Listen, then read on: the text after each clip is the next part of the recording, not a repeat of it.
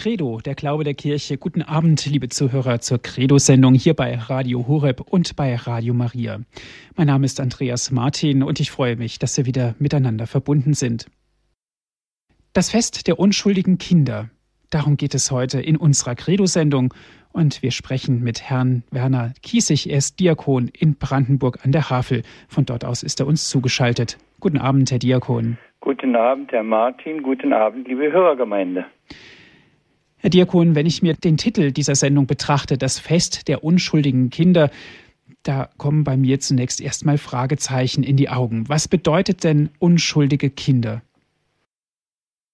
Also im konkreten Sinn und in diesem Anliegen bedeutet unschuldige Kinder, dass wir der Kinder gedenken, die der König Herodes hat umbringen lassen, um dem Kind aller Kinder auf die Spur zu kommen, was ihm dennoch nicht gelungen ist, also der Kindermord von Bethlehem, wo alle Kinder in einem bestimmten Alter durch die Schergen Herodes getötet wurden. Das sind die unschuldigen Kinder, das sind die ersten Märtyrer um der Liebe Christi willen, die unschuldig ihr Blut vergossen haben, die nicht gefragt worden sind, die man umgebracht hat, weil ein König seine Macht behalten wollte und fürchtete, dass sie ihm verloren gehen könnte, wenn da ein Königskind geboren wird. Mhm. Also König Herodes hat angeordnet, dass alle männlichen Kinder bis zum Alter von zwei Jahren in Bethlehem zu töten sind, Richtig. um zu verhindern, dass der Thron an den neugeborenen König der Juden, eben Jesus Christus, ja. verliehen wird. Mhm. Das ist die, die, der biblische Aufhänger und die, die Jahresfrist von zwei Jahren ist halt, weil man natürlich nicht so ganz genau wusste, wann dieses Kind zur Welt gekommen ist, musste also eine Zeitspanne, eine Sicherheitsmaßnahme mit hinzukommen. Und äh, ja, Herr Martin, da sind wir schon immer wieder gleich beim Thema, was haben Menschen für Fantasie und was setzen Menschen ein, um ihre Macht zu retten, um um das, was eigentlich gut ist, nicht zu wollen und beiseite zu bringen. Mhm. Aber unsere Weihnachtsfreude wird hier dadurch ein klein wenig gedämpft. Wenn wir also diese Geschichte betrachten, ja, da erfahren wir doch ein Gefühl der Traurigkeit. Herr Martin, unsere Weihnachtsfreude wird schon am zweiten Weihnachtstag gedämpft, wenn wir das Fest des heiligen Stephanus feiern, den Sie gesteinigt haben. Ja, ich denke, wir haben, wir haben so immer unsere Vorstellungen wir haben, ja, wir möchten so eine schöne Weihnachtsstimmung uns erhalten und wir möchten, äh, was wünschen sich die Leute nicht alles in diesen Tagen für Besinnlichkeit und ich weiß nicht was. Und wie wenig kommt doch davon in unserem Alltag eigentlich zum Tragen. Wenn wir da ein paar schöne Augenblicke haben, dann können wir doch schon ganz froh sein. Und manches, denke ich, haben wir auch in der Hand dass wir es selber machen können, indem wir uns aus bestimmten Dingen einfach ausklinken, indem wir bestimmte Dinge nicht an uns ranlassen. Und wenn wir jetzt bei den unschuldigen Kindern sind, dann ist natürlich das wahr, da kommt eine gewisse Trauer auf, wenn man sagt, diese armen Würmlein, die alle ihr Leben lassen mussten. Aber das ist ja das Thema unseres christlichen Glaubens überhaupt. Die mussten ihr Leben hier lassen, aber das Leben hier ist ja Gott sei Dank nicht alles.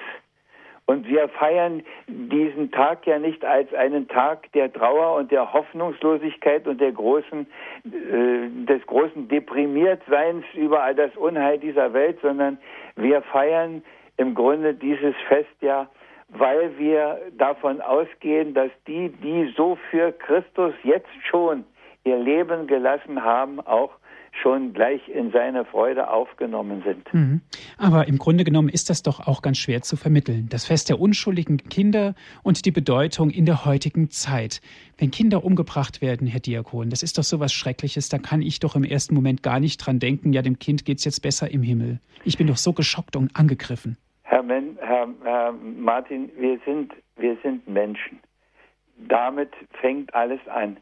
Und wir sind als Menschen halt immer begrenzt fähig, Dinge wirklich wahrzunehmen und ganz tief zu erfassen. Und von daher äh, bleibt es immer zweigleisig. Die eine Schiene ist, dass wir wissen, dass es einen danach gibt, dass wir wissen, dass man zum himmlischen Hochzeitsmahl geladen ist und dass die, die aus dieser Welt und gerade in besonderer Weise als Märtyrer, also um seiner Liebe willen umgebrachten, dass die es unendlich besser haben als wir. Das ist unser Glaubenswissen und unser kreatürliches Wissen ist halt doch, dass wir gefangen sind in unserem Leib. Und ich habe es schon hundertmal gesagt und sage es immer wieder, wie das der große Humorist Otto Reuter sagte, wie es unten ist, weste, wie es oben ist, nicht.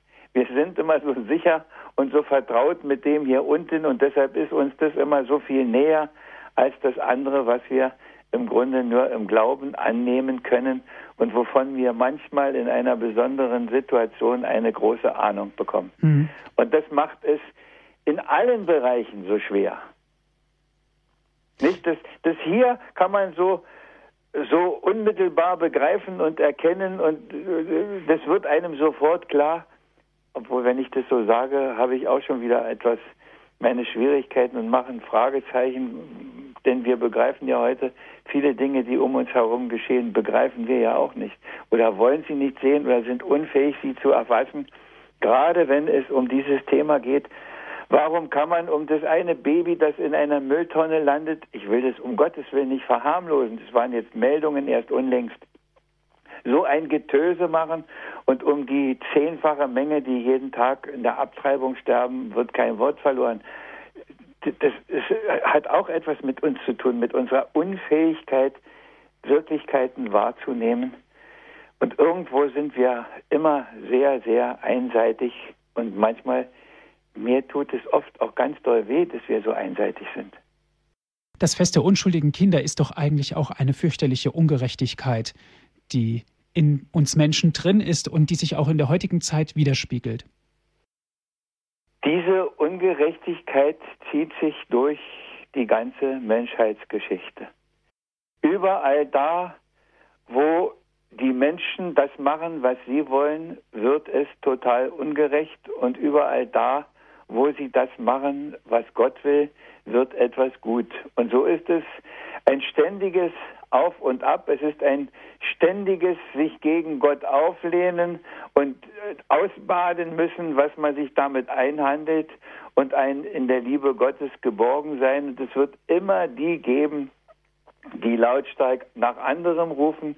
Und es wird immer die geben, die oft in aller Stille das Richtige zu tun versuchen. Und es wird immer die geben, die die mundtot machen wollen, die die Wahrheit sagen. Und es wird die geben, die trotzdem die Wahrheit sagen und dafür sogar mit ihrem Leben einstehen. Das, das ist nicht nur heute, das ist heute in erschreckendem Maße wieder erfahrbar. Es gibt wahrscheinlich immer Zeiten, wo es mehr ist oder weniger ist, aber die Spur durch die Geschichte ist immer die gleiche und Sie können das nachlesen. Der, der äh, die, das ganze Alte Testament ist von diesem Hoch und Tief gefüllt, in der Liebe Gottes geborgen sein und Aufruhr äh, zu machen, sich ihm widersetzen und Unheil und Heil. Es ist immer dicht beieinander. Das, das ändert sich nicht. Das ist, nachdem wir aus dem Paradies heraus sind, ist es eine der Folgeerscheinungen, die wir immer wieder erleben, erfahren, ausbahnen müssen. Herr Diakon, das Fest der unschuldigen Kinder, wenn wir mal in die Geschichte hineinschauen damals, wie ist das? Wäre denn unser Glaube in Frage gestellt worden, wenn dieses ja, Martyrium nicht stattgefunden hätte? Ich würde in jedem Fall sagen, dass natürlich Gott hätte einen ganz anderen Weg wählen können. Er hätte das Herz des Herodes anrühren können, dass der in Liebe versunken wäre und auch gekommen wäre und anzubeten. Aber da Gott niemanden zwingt, sondern immer die Möglichkeiten lässt, sich für oder gegen ihn zu entscheiden, das ist der, der Preis der Freiheit. Das ist das, was mir oft am schwersten fällt und sicher nicht nur mir, sondern vielen anderen auch, was der liebe Gott in Kauf nimmt, um die Freiheit des Menschen zu wahren und zu achten. Und so ist das, ist das auch, natürlich hätte es ein völlig anderer Weg sein können. Er hätte, ich weiß nicht, wie viele andere Wege wählen können. Er hätte auch einen anderen Erlösungsweg wählen können. Er hätte nicht seinen Sohn ans Kreuz geben müssen. Natürlich hätte er das, aber er hat es so gemacht und dieses so machen hat uns auch etwas zu sagen. Und, und ich denke gerade der Erlösungsweg, dass der über alles geliebte Sohn des lebendigen Gottes in den scheußlichsten aller Tode ging, hat uns zu sagen, dass es keine Situation eines Menschen gibt, die Gott nicht kennen würde und, ich sage das mal mit menschlichen Worten, in seinem Sohn am eigenen Leibe erfahren und durchlitten hätte. Und das ist es, was vielen Menschen natürlich auch Kraft gegeben hat. Wenn der das mit seinem Sohn macht und ihn am Ende doch annimmt, dann macht er das auch mit mir so. Ich muss nicht verzweifeln, ich muss nicht verzagen, ich kann damit umgehen. Mal mehr und mal weniger, mal wird es ganz, ganz schwer und mal leichten Herzens. Das gehört auch dazu. Herr Diakon, das Fest der unschuldigen Kinder. Kinder wurden ermordet. Es war eine fürchterliche Ungerechtigkeit. Es ist ein Drama, was sich abgespielt hat damals.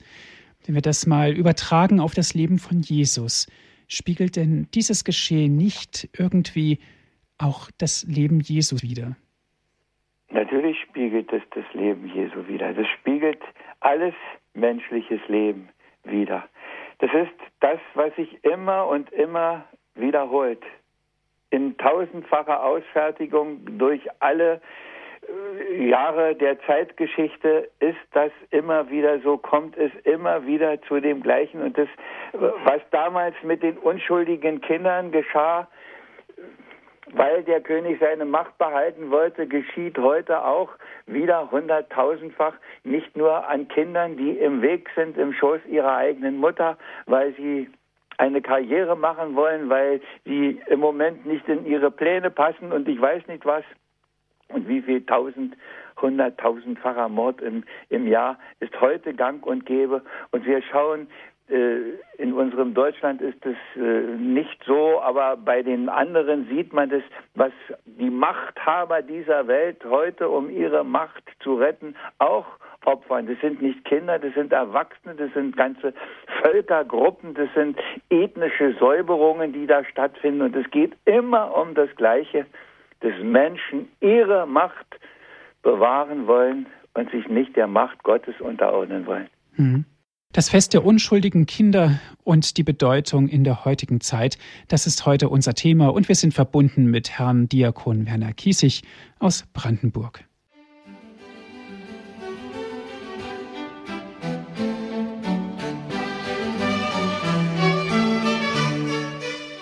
Das Fest der unschuldigen Kinder und die Bedeutung in der heutigen Zeit, liebe Zuhörer, das ist das Thema heute in unserer Credo-Sendung hier bei Radio Horeb. Ich bin Andreas Martin und wir sind verbunden mit Herrn Diakon Werner Kiesig. Er ist uns aus Brandenburg zugeschaltet. Herr Diakon, das Fest der unschuldigen Kinder, wir haben es vorhin gehört, vor der Musikpause ist ein Drama, was sich damals abgespielt hat. Aber was hat denn die Kirche dazu bewegt, ein Fest zu feiern? Die Kirche sagt, aus dem Blut der Märtyrer wächst die neue Kirche. Und das zieht sich auch durch die Geschichte aus dem Blut der Märtyrer. Das stellt alles, was die Welt wünscht und hofft, auf den Kopf eigentlich. Wir machen ganz andere Pläne. Wir meinen aus unseren Aktionen, wir meinen aus, ich weiß nicht, Verträgen und, und äh, aus einer guten Politik, was immer da sein mag, wird all das Gute kommen. Und die Kirche in ihrer Weisheit weiß, dass es nicht daher kommt, dass es von Gott kommt. Und die Märtyrer sind die Zeugen dafür, dass es von Gott kommt. Die Märtyrer sind die, die sagen, du kannst mir alles antun, du kannst reden, wie du willst, du kannst mich sogar umbringen. Und ich stehe immer fassungslos, wenn ich äh, solche Heiligenbiografien von Märtyrern lese, bis in unsere heutige Zeit hinein, was Menschen, Menschen an Gräueltaten antun können, um sie von dem abzubringen, was sie eigentlich äh, glauben, und es doch nicht schaffen und die Getöteten, die Gequälten, die Gefolterten, verhöhnen sie manchmal sogar noch, so zeigt uns die Legende an vielen Stellen und sagt, ja, du kannst, du kannst mich umbringen, aber dann bist du mit deiner Macht am Ende. Mehr kannst du nicht. Das ist das Letzte, was du mir antun kannst. Aber ich weiß, da ist einer, der holt mich aus dem Tod heraus. Der lässt mich nicht im Tod. Der hat seinen Sohn gesandt, um herauszuführen. Und das, denke ich, ist die Verbindung schon gleich am Anfang ist uns das gesagt. Die sind nicht verloren, die Kinder, die da umgebracht sind, sondern der, der kommt, der holt sie in das neue Leben. Und dafür kommt er, um alles Unheil dieser Welt, um allen Mord und Totschlag, der begangen wird, zu heilen und herauszuführen und es zum Guten zu wandeln. Das ist eine so unglaubliche Botschaft und manchmal denke ich so, so jämmerlich gehen wir mit, mit solchen begeisterten Botschaften um und manchmal denke ich, ob wir denn das selber wirklich glauben, das was, wir da erzählen. So, so dürftig ist es und dabei ist es, ich hatte mir vorgenommen, wenn jetzt Kinder zur Krippenausstellung jetzt kommen, dass ich ihnen sage, oder als Aufhänger, wenn es denn eine Möglichkeit dazu gibt, es passt ja auch nicht immer, seit wann zählen wir denn die Zeit? Welches Jahr haben wir denn? 1000, 2011. Und wann, seit wann rechnet diese Zeit? Bei allem, was Sie reden, die rechnet seit dem Kommen des Erlösers, auch wenn es um ein paar Jahre Verrechnung, weil der Kalender nicht stimmte, äh, das spielt keine Rolle. Aber das ist der Zeitpunkt. Und die, die nicht glauben, die sprechen von Zeitenwende und sagen damit im Grunde auch wieder das, worum es geht, weil sich mit dem Kommen des Erlösers so viel gewendet hat, die Zeit gewendet hat, alles wieder auf den richtigen Boden gestellt werden kann. Darum zählen wir die Zeit ab da. Das ist das große Ereignis, das größte Ereignis in der Weltgeschichte überhaupt. Da, Christ der Retter ist da. Das singen wir zu Weihnachten. Und weil das ist, ist nichts verloren, ist nichts umsonst, kann alles zum Guten werden, kann aus Tod Leben werden und wird aus Tod leben. Das ist es. Und darum kann die Kirche an diesem Fest der unschuldigen Kinder wirklich ein Fest feiern, auch wenn wir das natürlich emotional nicht so hochfestmäßig feiern, wie wir es eigentlich feiern müsste. So, wir feiern ja auch die Märtyrer nicht so mit, mit so viel Jubel, obwohl wir das müssten. Und wir feiern unsere, die aus unserer Mitte weggehen, unsere lieben Angehörigen, die es geschafft haben, wo wir sagen können, mein Gott, die haben es jetzt besser als wir, selbst wenn sie noch eine Zeit der Läuterung vor sich haben, wenigstens die meisten, sagen wir mal so, können sie schon schauen, was auf sie zukommt und wissen schon was, während wir uns hier noch herumplagen mit so viel Ratlosigkeit, mit so viel Hoffnungslosigkeit, mit so viel Zweifel und Fragen, die haben schon die Antwort. Also sie haben es alle besser. Aber das ins Herz hineinzubekommen und dafür sogar mit seinem Blut Zeugnis zu geben, das ist schon nicht so einfach, denke ich. Mhm. Herr Diakon, wie feiert denn die Kirche das Fest der unschuldigen Kinder? Das ist jedenfalls ein, ein, ein Gottesdienst, in dem dieses Geschehen in den Blick genommen wird und in dem wir es in der heiligen Messe in ganz besonderer Weise auch zum zum Anlass nehmen, es in die große Danksagung der Kirche hineinzunehmen. Dank dafür, dass sowas Unheilvolles geschieht und doch gewandelt wird zum Heil. Das, das ist die Betrachtungsweise, die die Kirche hat. Nicht emotional, aber sachlich. Und manche Dinge sind auch nicht so wichtig, ob sie nun emotional vollzogen werden können, also gefühlsmäßig, sondern es geht nur darum, dass das wahr und richtig und wirklich ist. Das ist das Entscheidende. Ob wir die heilige Messe immer mit, mit den großen Gefühlen feiern, steht schon in Frage. Aber dass sie das Ereignis ist, das wir feiern, Tod und Auferstehung unseres Herrn Jesus Christus, das bleibt davon unberührt und das ist das, was am Ende trägt und herausführt. Und da hinein gehört auch das gedenkend dieser Ereignisse und da hinein sind auch die unschuldigen Kinder genommen, von denen wir ausgehen, dass sie mit zur Schar der Heiligen zählen, die auch heute auf uns schon schauen und uns mit vielen anderen ihre Fürsprache bei Gott schenken, ihre Hilfe schenken vom Himmel her. Denn die Liebe hört ja nicht auf, wenn man stirbt, sondern sie wird ja nur größer, weil sie noch erfüllter von Gott ist. Aber auch das ist eins der großen Geheimnisse, von denen, glaube ich, nicht mehr sehr viele auch nur eine Ahnung haben.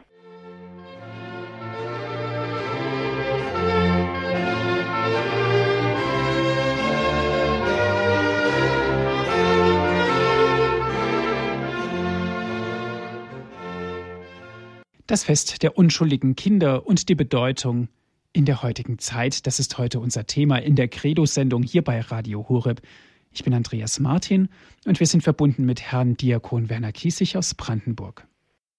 Herr Diakon, bei dem Fest der unschuldigen Kinder wird uns sehr deutlich, dass Gott die Familien, die Kinder unter einen besonderen Schutz gestellt hat. Er nimmt uns alle unter seinen Schutz. Er nimmt uns alle unter seinen Schutz. Und das kann man nicht oft genug sagen.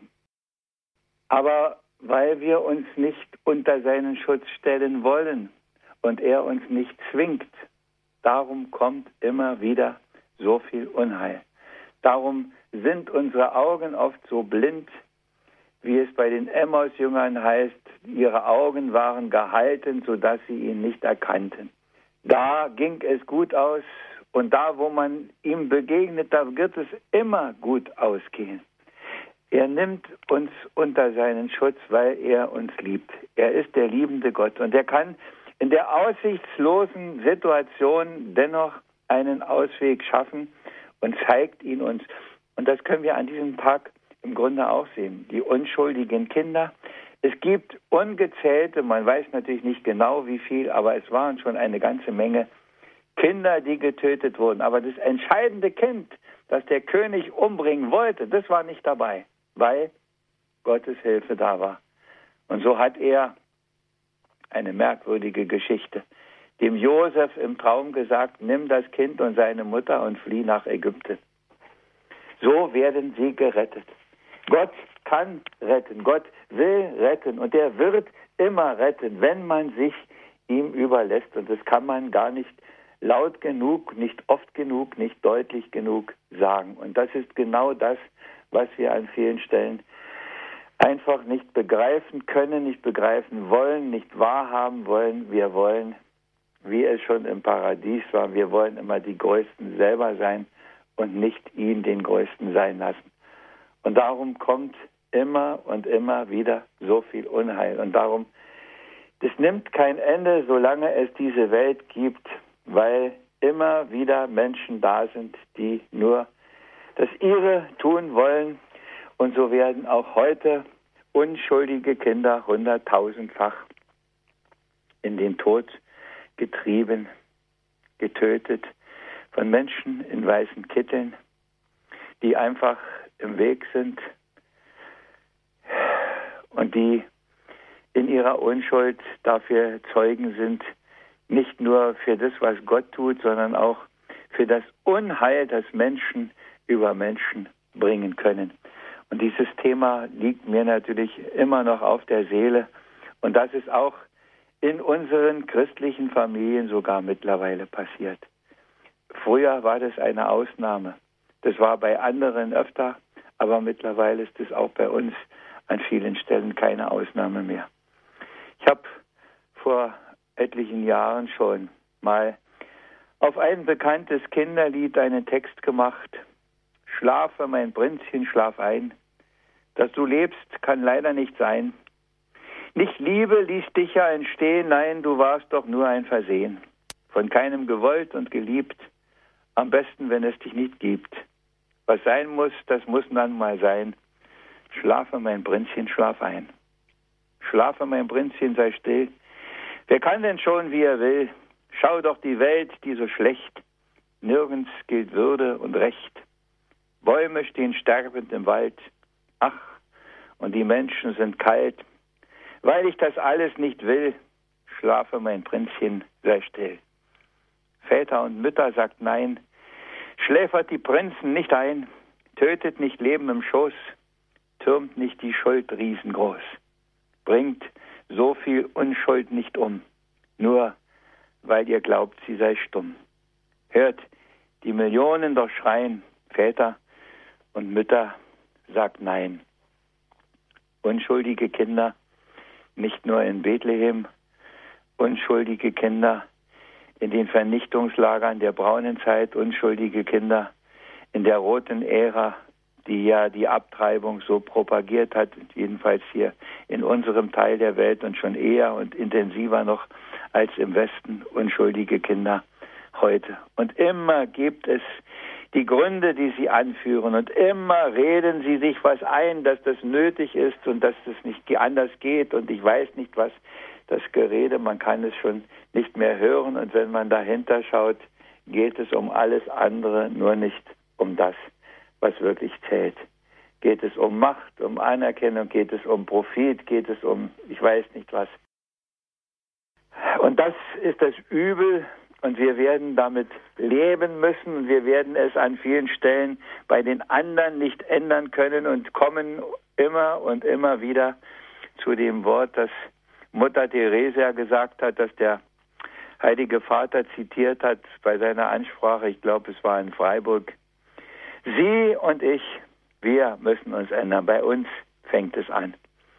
Ja, liebe Hörerinnen und Hörer, die unschuldigen Kinder sind in unserer Mitte und wir haben eigentlich die Aufgabe, sie zu schützen. Wir haben sie festzuhalten und zu verteidigen, so wie die, die auf die Straße gehen mit den weißen Kreuzen, mit den Bibeln, die beten, die sich einsetzen, wie die vielen Mitarbeiterinnen und Mitarbeiter, die in den Beratungsstellen der Kirche und nicht nur der katholischen ihren Dienst tun und versuchen, Menschen in ihrer Ausweglosigkeit die richtige Hilfe in die Hand zu geben und nicht einen Schein, mit dem problemlos getötet wird. Und wie problemlos wird heute getötet und niemand redet davon. Unschuldige Kinder heute. Die Welt ist voll, jedenfalls in unserer sogenannten zivilisierten Welt. Und manchmal frage ich mich schon, was ist daran eigentlich noch zivilisiert bei dem, was wir tun? Und wir müssen so lautstark das Geschrei ertragen, die Begründungen alle, die sie erfinden, um nicht die Wahrheit Wahrheit nennen zu müssen, um sich nicht dem wirklich zu stellen, was da geschieht. Und es ist eigentlich unglaublich, was geschieht. Und keiner redet mehr davon. Wir reden von ein paar Kleinigkeiten, die danach kommen, die gar nicht mehr ins Gewicht fallen. Aber wir wissen gar nicht mehr, dass das gar nicht ins Gewicht fällt und dass das der Dammbruch ist, der allem anderen Tür und Tor geöffnet hat. Vielleicht erinnern wir uns in diesem Jahr am Fest der unschuldigen Kinder wieder daran, dass das, was damals geschah, die Wirklichkeit heute ist, die bittere, schmerzliche Wirklichkeit. Und vielleicht erinnern wir uns auch daran, dass da einer ist, der auch heute aus Tod Leben wandelt und dass wir diese unschuldigen Kinder ihm auch heute anvertrauen und dass wir sagen, du weißt alles, mach mit diesen Kindern das, was du mit denen damals auch gemacht hast. Du weißt, wie unschuldig sie waren, dass sie sich gewehrt haben, dass sie lieber leben wollten, aber keine Wahl hatten, so wie die damals keine Wahl hatten. Du aber kannst den Schaden ausgleichen, du kannst gut machen, du kannst auch heute und willst vom Tod zum Leben führen, die, die ihr Leben dir hinhalten. Ich wünschte mir, dass, dass das passiert und dass man wieder an manchen Stellen den Mut hätte, das zu zeigen, was da wirklich geschieht an Unheil, damit die Leute sich nicht einschläfern lassen. Und es beginnt in den Familien. Und es ist die Frage, ob wir heilige Familien haben oder ob wir nur noch irgendwo eine bunt zusammengewürfelte Sexualgemeinschaft haben mit allen abartigen Seitentrieben, die es da ja auch noch gibt und die mittlerweile ja auch noch legitimiert werden sollen und an vielen Stellen schon sind. Mir geht es nicht darum, Menschen zu verurteilen. Mir geht es um Sachverhalte, die nicht in Ordnung sind. Ob man es begreiflich machen kann, manchmal höre ich mich wahrscheinlich auch schon traurig an. Aber ich glaube daran, dass Gott es gut machen kann, auch wenn er es hier und jetzt an vielen Stellen da, wo ich es mir erwünsche und erhoffe, nicht tut. Vielleicht auch deshalb nicht tut, weil die Herzen der Menschen sich ihm nicht zugewandt haben, weil wir uns mit so viel Fragwürdigem beschäftigen und abfinden, weil wir uns mit so viel nebensächlichem begnügen und es noch feiern und hochjubeln und das Eigentliche aus dem Blick verloren haben, wie wir das ja in den vorweihnachtlichen Tagen über weite Strecken auch schon tun. Wie viel Lichter haben wir angezündet, den Zauber der Welt entfacht und was glänzen manche Städte im Lichtermeer und zwei Tage nach Weihnachten ist alles wieder die alte Dunkelheit. Nein. Sein Licht, wenn sein Licht ist, dann leuchtet es auch in die Dunkelheit und in die Nacht des Todes und dann wird aus unschuldigem Kinderblut vergossen wird heiliges, kostbares Blut, verehrungswürdiges Blut, wird lebendig fließendes Blut, das in seinen Blutkreislauf hineingenommen ist.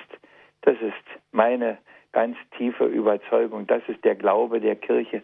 Und das, denke ich, müssen wir, dürfen wir, können wir immer wieder auch betrachten bei all dem Elend, das uns da auf der anderen Seite begegnet.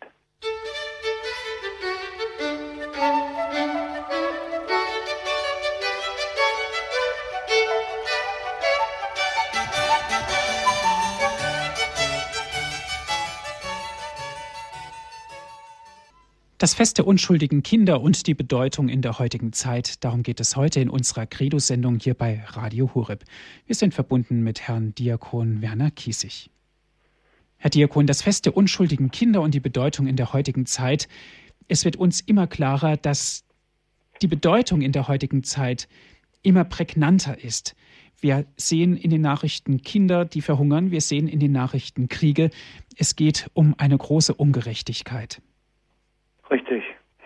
Es gibt so viele Ereignisse, die uns erinnern könnten an das, was richtig, was wirklich wichtig ist und die es dennoch nicht tun. Und das ist für mich immer wieder das Problem, warum, warum kann man es nicht begreiflich machen? Warum begreifen es Leute nicht, das, woran man doch fühlen kann, dass das ungerecht ist? Warum machen sie es trotzdem?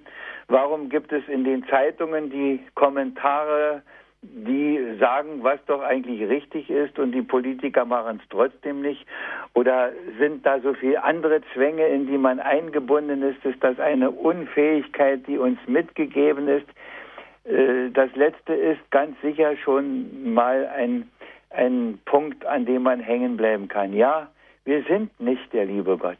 Und wir haben zu vielen Dingen einfach nicht den Zugang. Wir haben nicht die Fähigkeit, es zu können und es zu machen. Wir können nicht die Wunder so vollbringen, wie er das tun konnte, selbst wenn es in Ausnahmen vorkommt. Wir wissen, dass manche Heilige große Wunder gewirkt haben.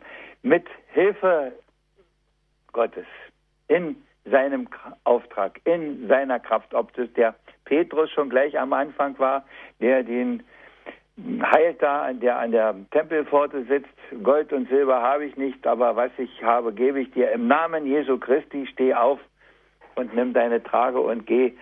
Aber das ist im Grunde die Ausnahme. Wir werden uns damit abplagen müssen, dass wir vieles einfach nicht können, nicht auf die Reihe bringen und dass wir immer und immer wieder den Herrn brauchen, wenn es gut werden soll, wenn es nicht abrutschen soll. Und die Krankheit unserer Zeit ist, denke ich, dass wir für alles das rechte Maß verloren haben und dass wir uns etwas einreden, weil wir nicht mehr auf ihn hören. Wir haben seine Gebote, wir haben seine Gebrauchsanweisung in der Heiligen Schrift, was man machen soll. Liebe deinen Nächsten wie dich selbst. Das, was du willst, dass man dir tut, das tu auch für den anderen. Wir haben die Gebote, wir haben tausend Möglichkeiten, es mit unserem Verstand und mit unserem Willen auf die richtige Linie zu bringen und wir machen es trotzdem nicht. Und in einem bestimmten Umfang sind wir einfach unfähig dazu, selbst da, wo wir es wollen. Auch das muss man wissen und sagen dürfen. Denn wenn selbst der Apostel Paulus das beklagt, warum ist das nur so, dass ich das Gute will und doch das andere tue. Wir müssen mit einem großen Teil unserer eigenen Erbärmlichkeit und der daraus erwachsenen Sünde und Ungerechtigkeit und dem Unheil, das daraus wird, müssen wir einfach leben. Und das, was daraus erwachsen kann und muss, ist eigentlich, dass man sich dessen immer noch mehr bewusst wird und immer noch mehr ihn, unseren Herrn, bittet, dass er das anders macht. Mit unserer Hilfe, wenn er will, durch uns, wenn er will so wie das in seinem Plan, in seiner Macht steht, dass wir uns immer mehr auf ihn hin ausrichten und mein Lieblingswort ist, sich ihm hinhalten. Es ist immer das Wichtigste und Entscheidende. Und wenn wir das machen, dann kann alles gut werden. Auch wenn es gar nicht so aussieht, auch wenn manches weiterhin so bleibt, auch wenn wir die Welt nicht auf den Kopf stellen können und es gab immer Krieg und Hass und Streit und Neid und Zank unter den Menschen und es gab immer auch das andere, es gab immer unschuldige Kinder in Anführungsstrichen, Menschen, die für den Glauben an ihn, für die Hoffnung auf ihn, für die Liebe zu ihm auch in den Tod gegangen sind. Und manchmal sogar als deutliche Boten der Nächstenliebe für einen anderen stellvertretend. Wie viele haben die, wie viele Heilige haben Galeeren, Sklaven freigekauft? Ich erinnere, ich habe vorhin schon davon gesprochen, Pater Kolbe, der für einen anderen in den Hungerbunker geht. Wie viele gehen für andere, für die Liebe zu Christus, für einen anderen auch so einen schweren Weg, Sühne und Opferbereitschaft. Das ist nicht immer in den Tod gehen, das ist auch die Sühneleistung, wie viele beten stellvertretend für andere, wie viele gehen, das ist mein Bild immer, wie Mose auf den Berg und sagen, ja, die sind bekloppt, die wissen alle nicht mehr, was sie machen, sie haben Strafe verdient, du könntest und du müsstest eigentlich mit scharfer Hand da eingreifen und da wieder was machen. Ich aber bitte dich für sie, ich bitte dich für sie. Ich bin einer von Ihnen. Ich bin mir bewusst, dass auch bei mir vieles nicht läuft. Ich aber bitte dich für Sie. So wie Abraham feilst mit Gott. Wenn da aber zehn Gerechte sind, dann lass doch. Und das, denke ich, ist der Auftrag, nicht uns aufzuregen, obwohl man das natürlich immer macht und das, das Ursprüngliche ist, dass man sich ärgert, dass man sich aufregt, dass man todtraurig und unglücklich ist, aber dass am Ende doch das andere kommt. Ich aber bitte dich für sie. Ich trete betend ein, wie es ja in vielen Gemeinschaften heute gibt, Sühnenächte, Anbetungsnächte, wo man sagt, wir bitten um Vergebung für die Schuld der Welt. Wir, wir bieten uns an, den Schaden, soweit es von uns machbar ist, mit deiner Hilfe auszugleichen wir wollen nicht über die große Dunkelheit schimpfen, sondern wir wollen ein Licht anzünden. Wir wollen selber so ein Licht sein, um in dieses Dunkel doch etwas hineinzuleuchten, um, um, um Hoffnung und Mut und Trost zu schenken und sagen, fürchtet euch nicht, ihr seid nicht verloren. Da ist einer, der heraushilft, der die unschuldigen Kinder in dieser Welt zwar zu Tode kommen lässt, aber der sie in sein Reich heimholt und der auch herausführen kann aus Not und Bedrängnis, wie er die heilige Familie gerettet hat, die Flucht nach Ägypten, wie er den Daniel in der Löwengrube bewahrt hat, wie er die drei Jünglinge im Feuerofen bewahrt hat und damit Zeichen gesetzt hat, so können wir vielleicht viel, viel unscheinbarere, aber doch deutlichere Zeichen setzen, wenn wir festhalten an dem, was uns geschenkt ist im Glauben des christlichen Lebens der Kirche, was wir in den Worten der frohen Botschaft, in dem Wort des lebendigen Gottes der Lesungen hören, was wir in den Gebeten beten, in den Liedern singen. Wir haben so viele Möglichkeiten, auch Gutes in die Welt zu bringen. Ich wünschte mir, dass das uns noch viel mehr gelingen würde. Und wenn das am Fest der unschuldigen Kinder vielleicht alles so im Hinterkopf irgendwo mal wieder auftaucht und wir über manches, was wir tun, nachdenken, ob das auch das Richtige ist oder ob man nicht was ganz anderes machen müsste, dann denke ich, ist schon etwas Gutes getan.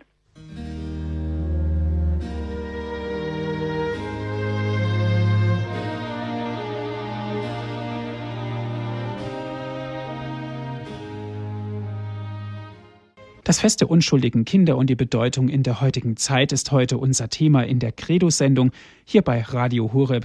Ich bin Andreas Martin und wir sind verbunden mit Herrn Diakon Werner Kiesig. Liebe Hörerinnen und Hörer, wir haben das Fest der unschuldigen Kinder uns angeschaut. Ob wir es ausgelotet haben bis in die Tiefe, ich weiß es nicht.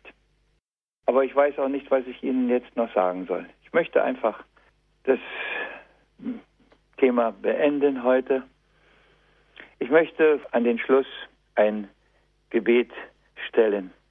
Und das ist vielleicht das Erste und das Wichtigste, was wir überhaupt als Hilfsmittel haben gegen alle Ungerechtigkeit und alles Unheil der Welt. Herr, fülle mir das Herz mit festem Glauben an deine Allmacht, Güte und Gerechtigkeit. Hilf, dass mir diesen Glauben niemand kann mehr rauben, dass er mich trägt durch diese Zeit bis in die Ewigkeit. Herr, lass die Hoffnung immer in mir blühen, dass nichts vergeblich, was man deinetwegen tut. Gib mir das unaufhörliche Bemühen um all das, was vor dir ist gut. Lass mich getragen sein von deiner Liebe und selber lieben, lieben in der Dunkelheit der Nacht. Und wenn dabei von mir rein nichts mehr übrig bliebe, dann hätte ich von deinem Licht doch was gebracht. Herzlichen Dank, Herr Diakon, für das schöne Gedicht. Es war ein sehr runder, ein sehr schöner Abschluss. Herr Diakon, wir wünschen Ihnen vor allen Dingen auch Ihrer Familie eine gesegnete und noch frohe Weihnachtszeit.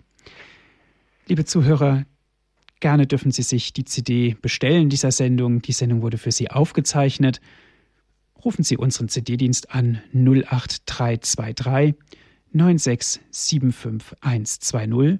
Noch einmal 08323 9675120. Und wenn Sie von außerhalb Deutschlands anrufen, bitte vorab 0049 wählen, dann weiter mit der 8323 9675120. Oder schauen Sie vorbei auf unserer Internetseite www.horeb.org. Dort gibt es die Sendung zum Herunterladen auf Ihren Computer. Nun, das letzte Wort soll Gott haben, Herr Diakon. Ich darf Sie um den Segen bitten. Ja, ich möchte nur noch daran erinnern, auch wenn diese Sendung ja schon ein paar Tage nach Weihnachten ist, die Weihnachtszeit geht noch etwas länger. Und eigentlich ist das, worum es uns gegangen ist in dieser Sendung, gültig für das ganze Jahr. Und so wünsche ich Ihnen, dass Sie diese weihnachtliche Zeit noch mit viel Glanz und mit viel Tiefe erfahren und erfüllen möge und dass sie auch im neuen Jahr getragen sind von der Liebe des Herrn, von der Liebe unseres Gottes, der oft so Unerklärliches für uns tut und der doch am Ende es gut meint. Er segne und beschütze sie, der Vater, der Sohn und der Heilige Geist. Amen. Amen. Es verabschiedet sich am Mikrofon Ihr Andreas Martin.